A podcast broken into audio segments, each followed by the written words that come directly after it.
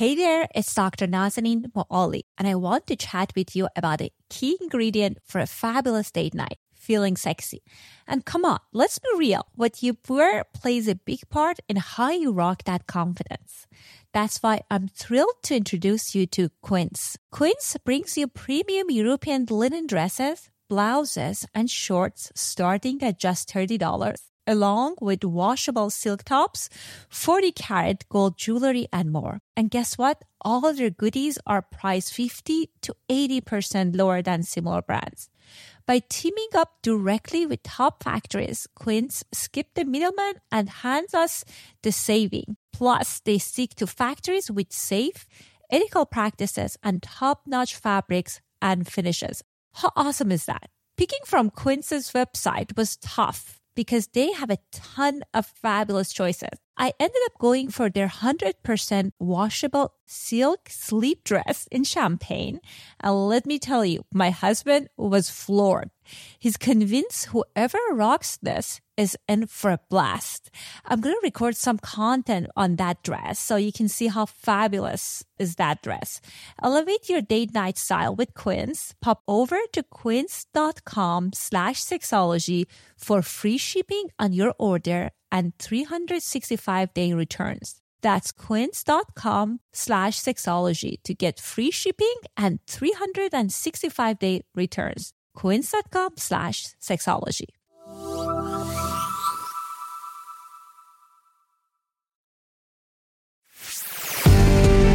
Welcome to Sexology, a podcast that untangles the science of sex and pleasure.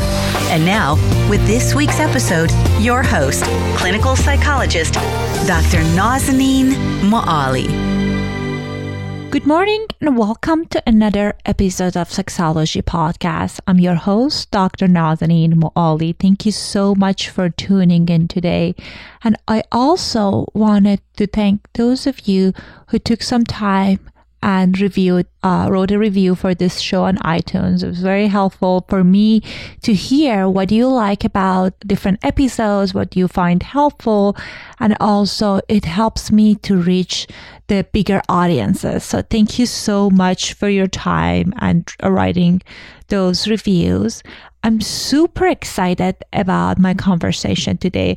I just finished an interview with Doctor Emily Nagoski. I know many of you guys are familiar with her work. She is the New York Times best-selling author of Come As You Are, The Surprising New Science That Will Transform Your Sex Life. She has a P H D in health behavior with a doctoral concentration in human sexuality from Indiana University and a master's degree in counseling with a clinical internship at the Kinsey Institute Sexual Health Clinic. She has taught graduate and undergraduate classes in human sexuality, relationships and communication, stress management, and sex education. To be honest with you, first I got introduced to her book by one of my sex educator friend and colleague, and I loved it. I always recommend it to my clients. And I was super excited when Doctor Nagoski accepted my invitation for the interview. During this episode, we talked about the dual control model of sexual response, what are some of the common breaks and accelerators for people. And she talked about some of the cultural and uh, society factors that impacts our view about sexuality, and it can get in our way of developing meaningful and exciting sexual relationships. Without further ado, here's my conversation with Doctor Emily Nagoski. Welcome back to another episode of Sexology Podcast. It's my honor and pleasure to have and introduce our guest today, Doctor Emily Nagoski. Doctor Nagoski, welcome to our show. It is so great to talk to you. Thank you so much. Your book is one of the best book in the field of sexology that I read. And I always Yay. recommend it to my clients. They love it. And one of the concepts that I often find that my patients really connect with is the dual control model of sexual response. Can you mm-hmm. tell us a little bit about that? Sure. So the dual control model is uh, a model of how sex works in the brain. Dual control model, you can tell it's got two parts. Um, and the first part is the part we're mostly familiar with, the gas pedal or the accelerator of sexual response. It notices all the sexually relevant information in the environment. So this is everything that you see, hear, smell, touch, taste, or imagine that your brain codes as sexually relevant, and it sends that turn on signal, and it functions at a low level all the time. Right now, just the fact that we're talking about sex is a little bit sexually relevant, so it's sending a little bit of turn on signal. But at the same time that that's happening, in parallel, we have a sexual break that notices all the reasons not to be turned on right now. Again, it's everything you see, hear, smell, touch, taste, or imagine that your brain codes as a potential threat. And traditionally, we're used to thinking of difficulties with sexual arousal as being uh, not enough stimulation to the accelerator. So you're taught to add games and porn and role play, and those things are great if you like them, go for it. But it turns out most of the time when people are struggling with arousal, desire, orgasm, it's not because there's too little stimulation to the accelerator. It's because there's too much stimulation to the break. So a lot of really effective sex therapy focuses on figuring out what it is that's hitting the brakes and getting rid of that stuff. I love that. I love the concept of uh, brake and accelerators and kind of differentiating them. And one concept that was fascinating I was reading about was the idea of the context. I know mm-hmm. that many of my clients, they think about, okay, if we light candle, if we, as you were talking about, we watch uh erotic uh, movies, it's going to help. But you emphasize the importance of context. Mm-hmm. Can you elaborate on that? Sure. So I simplified things by saying that the accelerator responds to sexually relevant stimulus. It turns out that what counts as sexually relevant varies depending on the situation. And all of us have experienced this in the form of something like tickling. So uh, tickling is not a thing everybody enjoys, but even hypothetically, you can imagine a situation where you're already in a fun, flirty, sexy state of mind, and your certain special someone tickles you. That could potentially feel playful and fun and lead to other things. But if that exact same certain special someone tries to tickle you when you are pissed off at them, then you want to punch him in the face. It's the same sensation, that tickling sensation, but your brain interprets it differently because the context in which it's perceiving that sensation is different. So for most people, the right context for, in order for your brain to interpret the world as a sexy place, is one that is safe and low stress, high affection and high trust, and also explicitly erotic. Those are sort of the three secret ingredients for most people. It varies a lot from person to person, which uh, the creation of the right context is so powerful that takes something like spanking, which under day-to-day circumstances could be annoying all the way up to painful. But in the right context, when you have low stress, high affection, high trust, and an already explicitly erotic context, the pain of spanking can actually be interpreted by your brain as erotic. It can transform the sensation as far as your perception is concerned. Fascinating. And I know that with the Again, when I talk about context, what, where I first learned about it in your book, with my patient, they kind of get frustrated because it's easier for them to change the external environment mm-hmm. and it's more challenging to, to change the internal, what's going on inside. So what are some of the recommendations for you? When pe- what would be helpful for people if they want to kind of explore what, what are their accelerators sure. and what are some of their brakes? Yeah, the figuring out how to turn off the things that are hitting the brakes is like the most efficient and powerful thing a person can do to maximize their sexual well-being. And some of the things that hit the brakes actually are very simple to change. If you're worried about your kids walking in in the middle, if that's hitting the brakes, lock the door or schedule a time when the kids aren't there. Uh, if the grit on the sheets is distracting you, change the sheets. If you're worried about uh, phones ringing or any sort of interruption, if you're like thinking about the dishes not being done, or like those are things you can do something about pretty straightforwardly. And like, go ahead and do that. Uh, I have talked to a lot of women in particular who beat themselves up and say, oh, but I shouldn't have to have the door locked in order to feel like I can really let go. I shouldn't have to feel like the dishes are done, and so therefore now I can let go. It, it's, there's no should here. There's just, if it helps you to release your brakes, do that thing.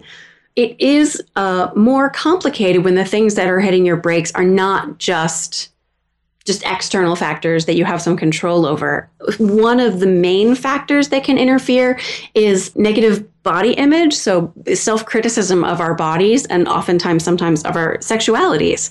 So if you are trying to get into a sexy state of mind, you're with your partner and you're having thoughts about the ways your body falls short of your internal sense of what your body should be. If you're having doubts, if you've absorbed cultural messages about like you're not even supposed to be doing this behavior, that's going to hit the brakes. And you've spent decades of your life having that message reinforced over and over and over again. So that's not going to go away just by deciding I'm not going to let that hit the brakes anymore. That takes practice. And for body image in particular, there's one uh, evidence-based practice that I really recommend.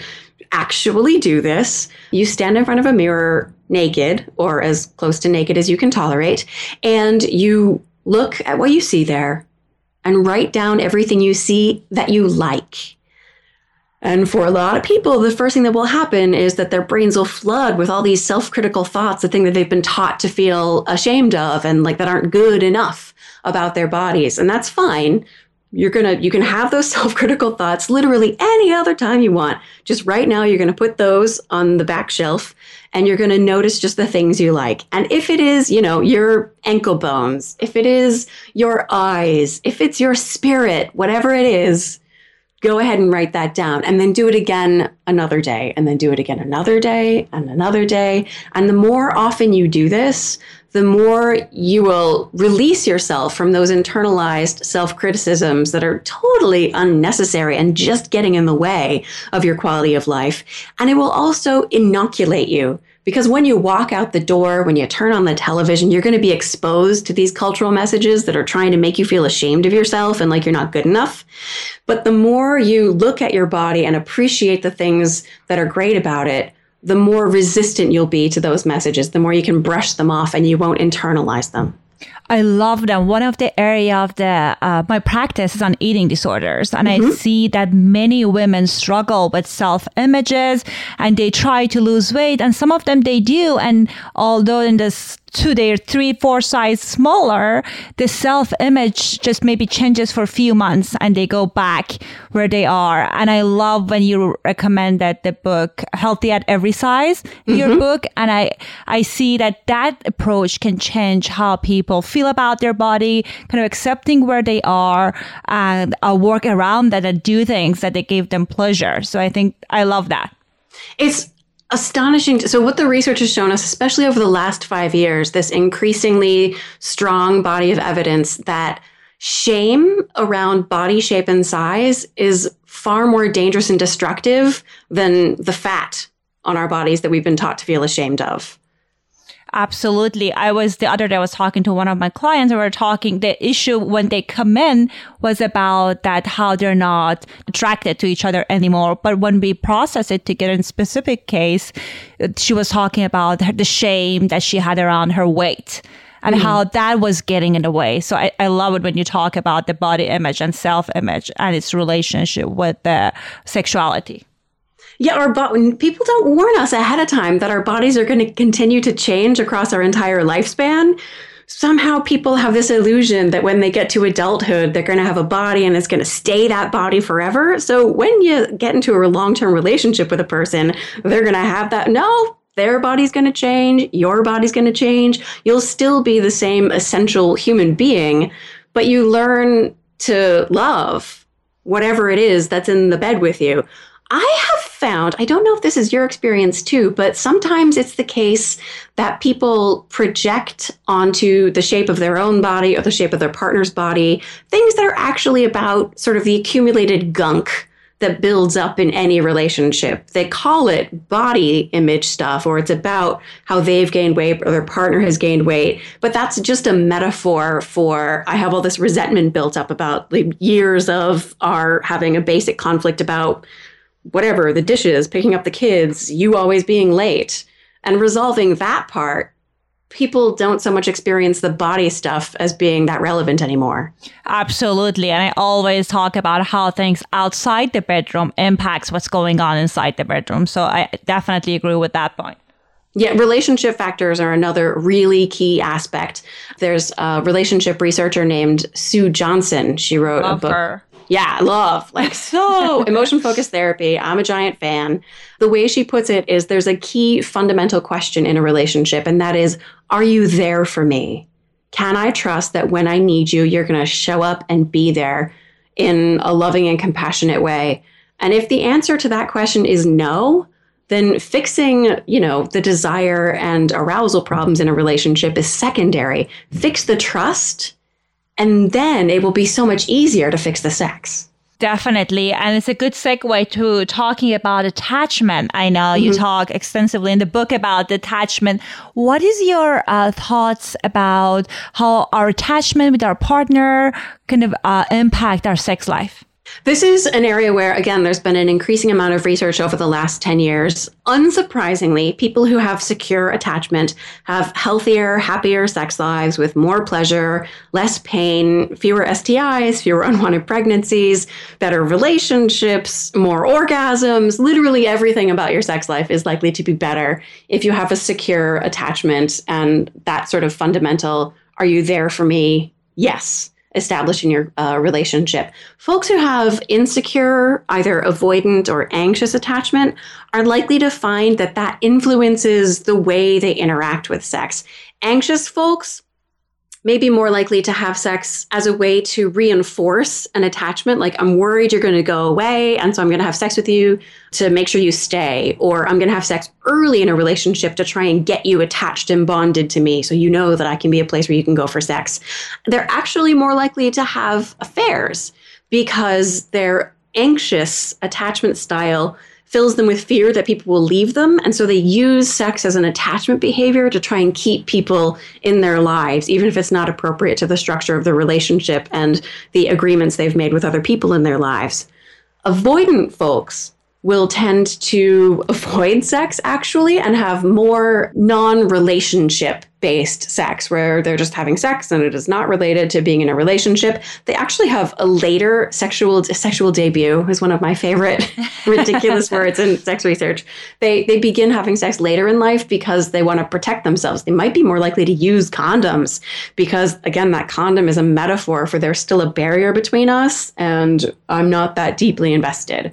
So in both cases, with anxious and avoidant, there's greater risk of S T Is and unwanted pregnancy, as well as more pain, fewer orgasms, less pleasure, because it's driven by the anxiety rather than being driven by really wanting to experience pleasure with this other person.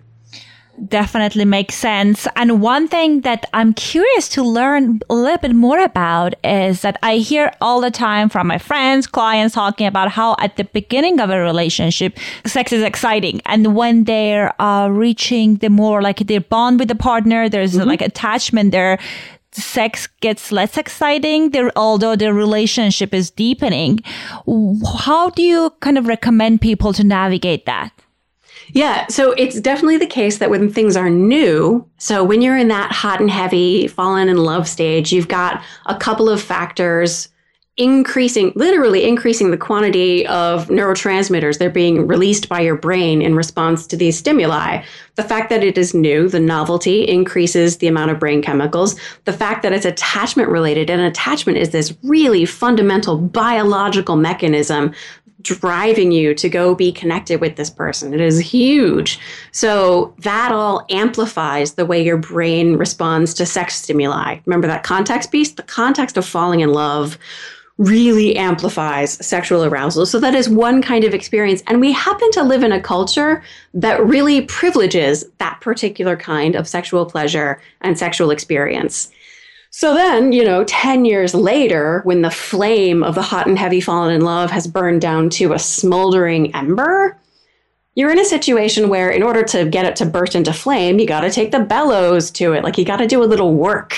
The context doesn't so much cause flames as it does like sustains the fire. Um, and there's a couple of different philosophies about what to do at this point. The one that works best for me and people like me, but definitely not for everybody, is to change your assessment of that sort of low intensity, we are attached to each other experience through mindfulness practices. So the metaphor here is this isn't about like, I'm starving, I can't wait to like go and get the thing, right? That's one way to experience it. That's the hot and heavy fallen in love.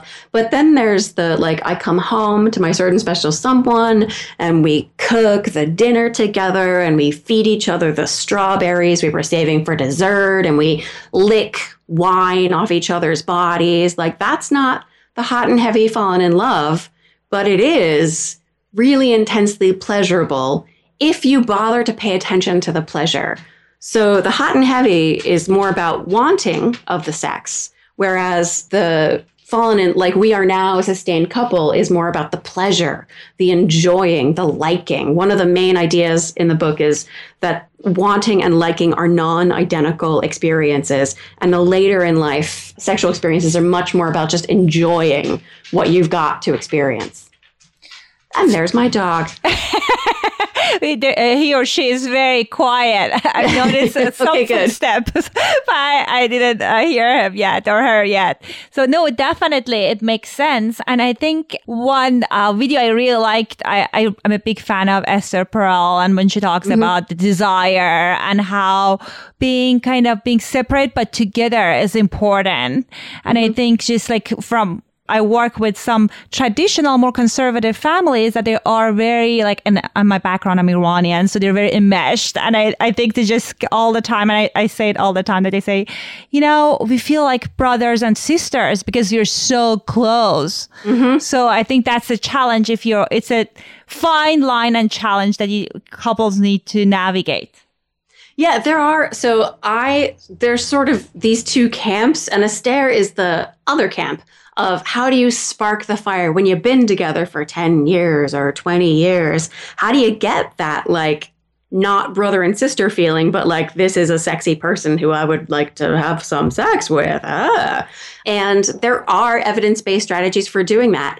Esther talks a lot about building distance so that you see your partner from an external point of view, uh, re- with, with, uh, a new exposure. Was so you watch your partner giving a presentation or interacting with your kids, or you build rules about what you're allowed to do with each other versus what you're not allowed to do with each other. Anytime you put things off limits, that makes those, th- it's called the ironic process, of course. And it's sort of, okay, so imagine whatever you do, do not think about a white bear.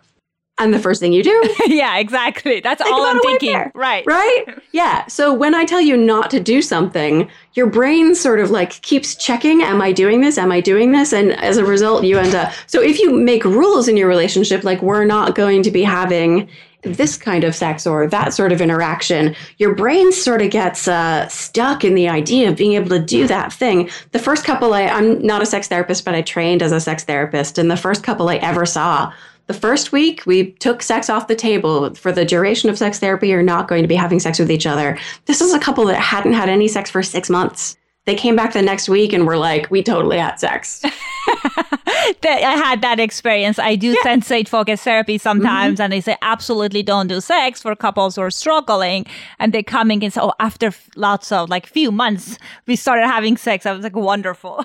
mm-hmm. Yeah. Great. And I know we talked about a little bit about the self-image and how it impacts people's sexuality, mm-hmm. but I wanted to learn a little bit about, based on your research and like your experiences, uh, what are some of the factors that impact specifically on society and culture that affects women's sexuality? Women are a little bit screwed as far as a culture is concerned, because on the one hand, we get the message that we're not supposed to be sexual at all. Um, we get called sluts and whores, and those are derogatory words, women who actually want and like having sex. But at the same time, if we don't want and like sex, we get called frigid. So we're damned if we do and damned if we don't. So how does an individual human being just trying to have a healthy sex life find a place for herself in a world where she's not supposed to want sex, but if she doesn't want sex, there's something wrong with her?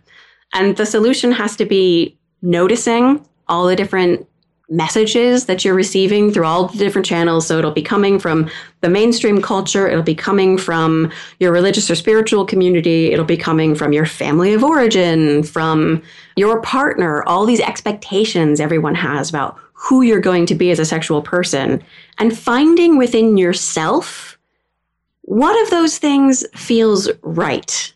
What, which thing is actually a match for what I am? With, I, over and over, I say in the book, trust your body, listen to what your body wants. But if you've been gender socialized feminine, you've been taught to trust other people's opinions about your body more than you trust what your body is trying to say. So the key shift is to begin trusting that your body knows what it wants and what it likes, and learning to listen really carefully for what's a good fit for my sexuality, and learning to let go, externalize all those other messages that aren't actually who you are, but are just other people's expectations for you. That is definitely right on point. And I know we were, you in the book you were talking about kind of saying to yourself, I'm I'm a woman who likes sex, and kind of yeah. noticing what kind of emotion comes up with it. And again, I'm, I, this is something I'm very passionate about. And I was just kind of being mindful of what kind of thoughts come to my mind. Even for me, I noticed there are certain different messages from the society mm-hmm. is associated mm-hmm. with being a woman who loves sex. Yeah, because th- on the one hand, like, what if there are times that I don't? Because there are times that people don't, because it's context dependent. And then what, so does that mean that there's something wrong with me? Or like, what if, what if I feel bad about the times that I do want and like sex? Because I've been told that I'm not supposed to. So it's this very complex sort of stew of feelings. And that's okay. That's normal. It's complicated. So being okay with the complicated and li- living with it, and still finding a path for yourself. It's not going to be a perfect path where we sort of have this aspirational ideal, this sense of like the sexuality we're supposed to have, this image that we're always striving for. And the thing is, that aspirational ideal is not something we're ever actually going to achieve. And that feels sad for some people, because they find it really hard to believe that the sexuality they have is a sexuality worth having. They feel like their sexuality isn't good enough if they can't ever be that thing that they believe they're supposed to be. That might be the most important thing a woman can do to expand her sexual well-being, is to get clear about the ways her sexuality is not a match for the ideal sort of phantom sexuality she's been taught she's supposed to have, and getting to like what that sexuality is. I talk over and over in the book, confidence and joy, confidence and joy. Um, and then a student asked me, Emily, can you define those terms, confidence and joy? And I'm like, so I was, I was vacuuming. I've got two, t- two cats and two dogs. So I was vacuuming my house, because I do that a lot. And I was like, what do I mean by confidence and joy? And I finally figured out confidence is knowing what is true. Knowing what's true about how your sexuality and your body actually work, being pretty clear about what that phantom sexuality is that you've been taught. And that's the easy part, knowing what is true about you, knowing about the brakes and the gas, knowing about desire. And then the second part, joy, is loving what is true.